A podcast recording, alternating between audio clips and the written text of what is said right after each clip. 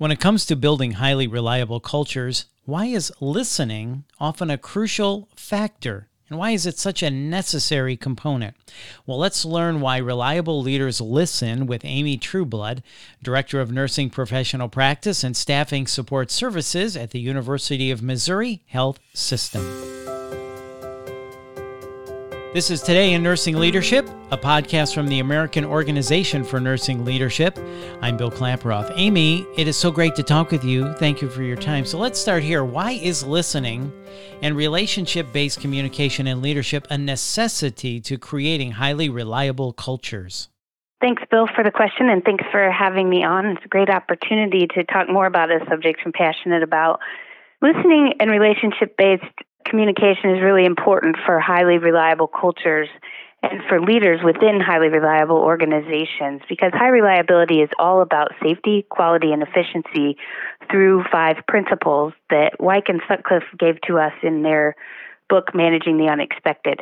And those are preoccupation with failure, reluctance to simplify explanations, situational awareness or sensitivity to operations, deference to frontline expertise, and commitment to resilience all of which really require strong listening skills and an ability to build relationships with people as human beings, to hear what their concerns might be, to hear more about the true story, and to really be able to make changes that will be meaningful and address the issues that we're trying to face in order to create safe, quality, and efficient environments.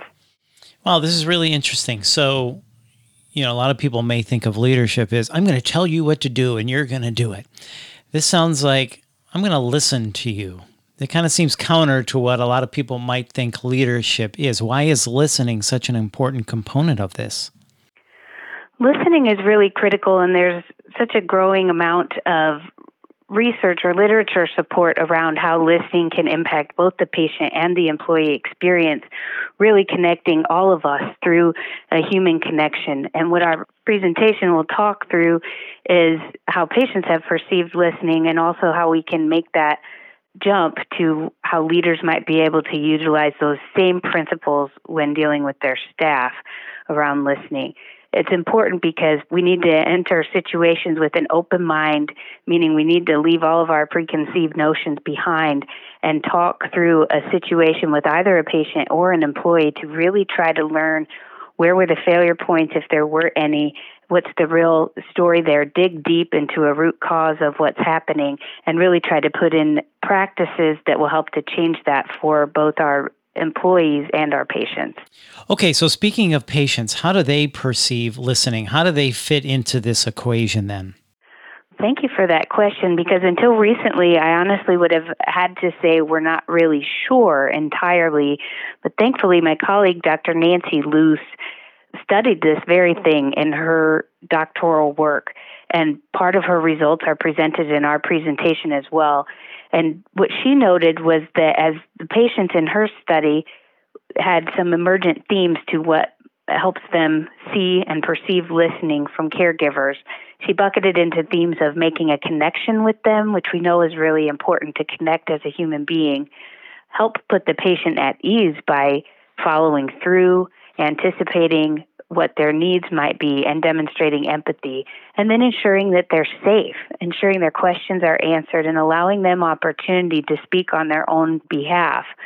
She has some really fascinating things about what patients experienced as having not been listened to as well that our audience will get during our presentation, but really found that specific behaviors identified for the first time that can really help us as leaders help our nursing staff connect better with their patients and help them understand that they have been listened to and what specific behaviors that might look like so we can actually target some real practice and behaviors that will help change that experience for our patients.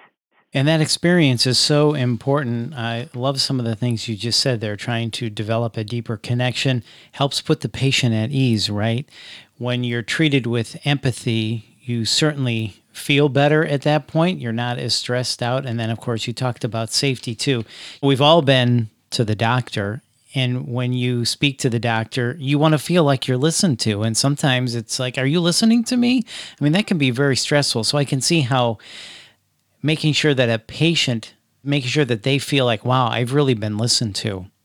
This nurse really cares about me and understands what I'm going through and is trying to help me. I consider that really has benefit. Is that right?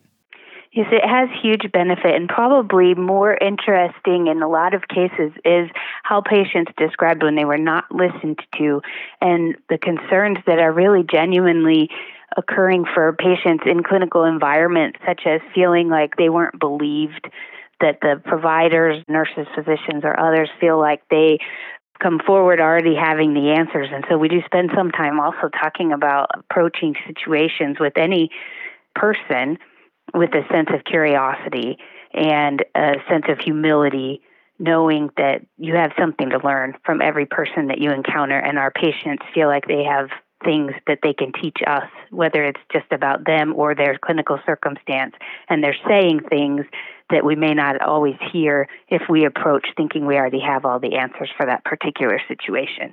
Yeah, that is a great point. So, what can nurse leaders do to model really good listening behaviors as an example to the staffs they lead?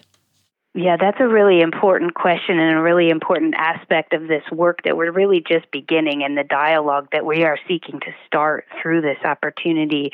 And that is to make the connection between the human desires of both patients and employees, and that what our patients have told us looks like listening to them.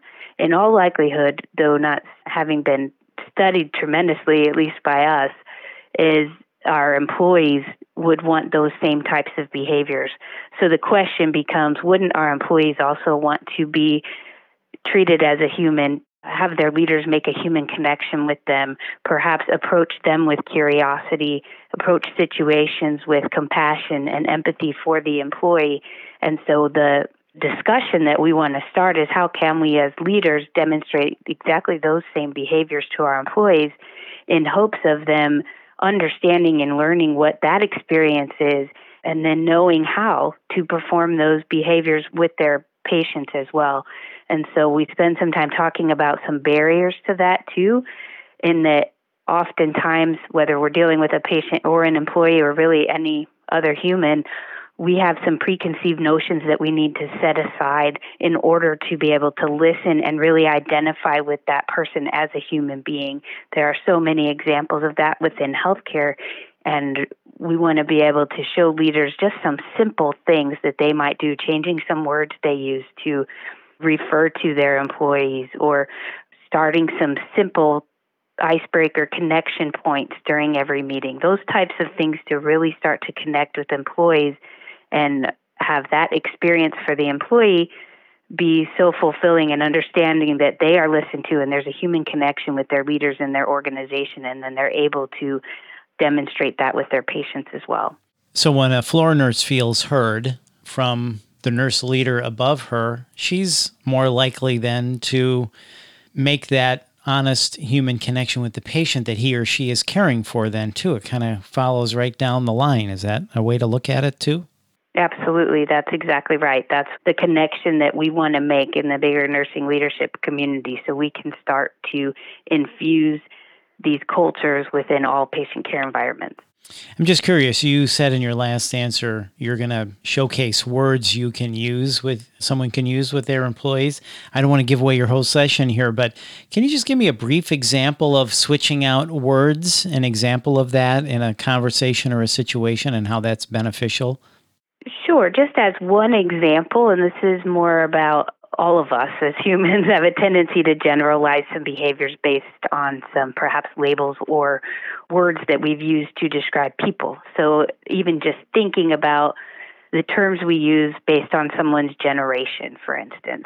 And there's a lot we know about that, and it is fascinating the differences and the similarities between generations. We just touch on the question around how does identifying a nurse, for instance, I'm a member of Gen X, so I'll use that as an example. How has people's impressions or what you might term an implicit bias around Generation X, how does that impact how they approach me with curiosity or how they understand what it is that I'm saying or what have they made up about me already prior to an encounter? And those are the things where we want to think about why can't I'd just be Amy and not Amy Gen X nurse and all the things that come with that.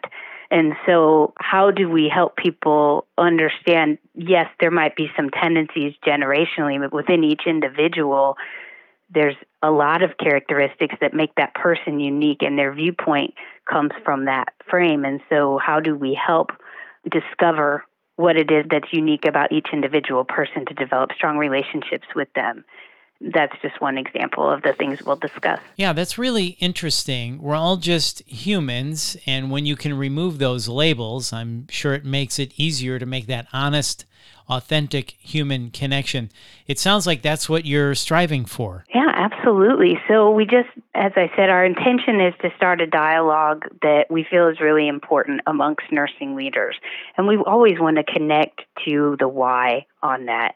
And the why for us is really in that all of us are trying to provide high quality, high safe, highly reliable environments. We're trying to be those types of leaders. And this is a look at one aspect of that to see can we expand our thinking on high reliability to more of the experience and communication relationship building within our organizations or within our departments? And then once we have identified, we believe we can, what might that look like in one example? And we know listening to be critically important to the patient's experience, to safety, to quality care being provided, and then get into the conversation about how do we as leaders put this into our worlds with our staff and patients, and then spend a lot of time talking about the barriers to that, highlight some of those words, some of those bias points that we might be able to flip the script on and turn the table and look at those things differently, and maybe stop using some words that we've used before to describe either patients or employees, and open up our frame on how we see them and try to get into who they are as a person and how we can connect with them. Right. Now that really makes sense. Amy, thank you so much for your time today. We appreciate it. Thank you, Bill, very much. You have a great day. That's Amy Trueblood, and for more information, please visit aonl.org. And if you found this podcast helpful, please share it on your social channels and check out the full podcast library for topics of interest to you. This is Today in Nursing Leadership. Thanks for listening.